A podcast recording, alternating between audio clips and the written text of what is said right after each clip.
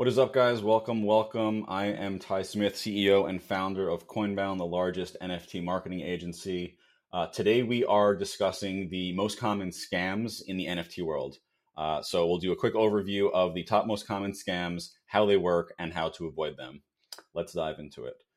All right, number one is rug pulls. Um, rug pulls are when a NFT collection um, basically launches an NFT collection, makes a bunch of false promises that they're going to build certain communities, uh, accomplish certain goals, make certain partnerships, whatever it is they say they're going to do, and essentially they don't fulfill those promises. So they will launch the collection, collect money from investors or people that think they're buying into something, um, and then essentially take the money and run. Um, it's a it's a crappy situation when it happens. It happens way too frequently in the NFT world. Um, it's honestly probably one of the more difficult things to suss out before it happens. Um, but there are some tips to avoid letting that happen to you. Um, no, main main step is properly vetting the team. Um, this is easier said than done, but it is an important step. Um, there's no kind of clear cut way to say this team has good intentions or not. Um, but seeing things like a team that is doxxed, meaning they're not anonymous, they're public, you can see who they are, you can find them on social media, um, makes it much less likely that they will rug pull just because they can be tracked down and, and harassed or sued. Um, so that's one step to avoid it. Um, beyond that, it's really just kind of uh, using like the smell test. Like if, if a website is saying, if the website of the NFT collection is saying that they're going to do all these crazy things that don't seem realistic, uh, or don't, they don't have a team that seems to have the capability of pulling these things off, uh, you may be subject to a rug pull. And rug pulls, it's important to understand, they're not always intentional. Um, we think of rug pulls as a malicious action that these people made false promises with no intention of it. Sometimes they honestly do have the intention of of of launching whatever it is they say they're going to, um, and just don't have the capability of doing it. Um, so there's kind of two distinctions between intentional and unintentional rug pulls, uh, but nonetheless, it is something to be aware of. Uh, the next scam to look out for is market manipulation. So as with any unregulated, I don't want to say securities, but anything that holds value online, um, there is people that want to kind of game the system, want to get a high price for something that they own that they bought low. Um, in market manipulation in the NFT world, someone essentially buys the NFT from themselves. And the reason to do that is they want to artificially inflate what the market sees as the correct value for an NFT.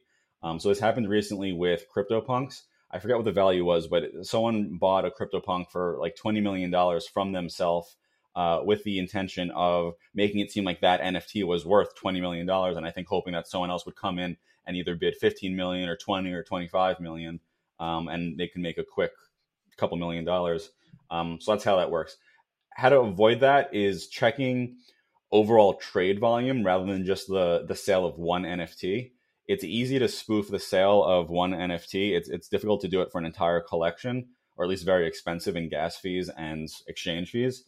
Um, so look at overall trade volume of the collection. Look at the addresses that are buying and selling the NFTs.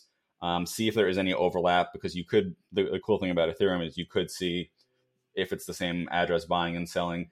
Don't discount the possibility that someone has multiple addresses and is wash trading them between them. Um, when that happens, you can still track it back. Uh, in some sense, it just takes a little bit of work. Um, so watch out for market manipulation in the NFT world. Um, next scam is counterfeit collections. So how this works is someone will essentially copy the images of a popular collection of NFTs launch their own collection on OpenSea using those images and make it appear very, very similar, if not identical, to the original collection. So someone might take images from Bored Ape Yacht Club, launch 10,000 Bored Ape Yacht Clubs um, that look identical with the same description, with the same title, with the same everything on OpenSea, um, in hopes that they are fooling someone into buying it. Um, the ways to avoid this is with the popular NFT collections. Um, they get a blue check mark, so that they are verified essentially, just like any other social media. Um, look for that. They get verified once they hit a certain amount of trade volume. So that's another thing to look out for. Is look at the entire collection's trade volume. If it's very low and it's a popular collection, clearly something is wrong.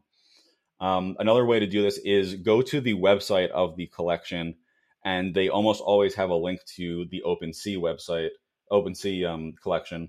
So use that link and only that link rather than typing in, for example, CryptoPunks into the um, search bar in OpenSea. Um, next and final scam that we're going to cover today is MetaMask phishing scams. So the way this works is someone who is pretending to be from MetaMask um, reaches out saying they're from MetaMask support. Um, usually this is via text message, email, or Twitter. And they'll say, you know, there's an issue with your MetaMask. Uh, we're going to help you fix it. To do this, you have to send us your seed phrase or you have to scan the QR code that gives access to your MetaMask, uh, and then we're going to fix it for you.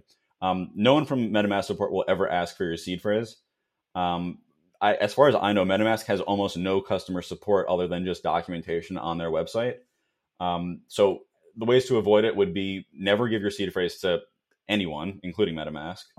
Um, and then the QR code that's on that opens up, it's especially used to sync your mobile wallet with, uh, sorry, your mobile phone with the um, desktop version of MetaMask. Um, don't scan that. Don't give that to anyone. Don't do any video sharing that then exposes that. That's something that's happened to people in the past because doing so gives them access to your MetaMask and all the funds on it. Um, so if you're going to try to get support for something MetaMask related, um, again, I don't think MetaMask has any dedicated customer support. I could be wrong about that, but regardless, to be on the safe side, don't contact anyone that says they're from MetaMask support. Instead, use the documentation that's been outlined on MetaMask's website, or watch. There's there's tons of YouTube walkthrough videos on how to fix essentially every issue there is with MetaMask. Um, so use use those resources. Um, all right, so that is going to wrap up all of the NFT scams that we are covering today. Those are the top four or five of the uh, most common ones. Um, there are a lot of scams, unfortunately, in the NFT and Web3 world. Um, so always be cautious, but it is at the end of the day a very profitable, very fun industry to be involved in. Uh, just exercise caution. Um, as always, if you like this video, remember to subscribe, and we will catch you on the next one.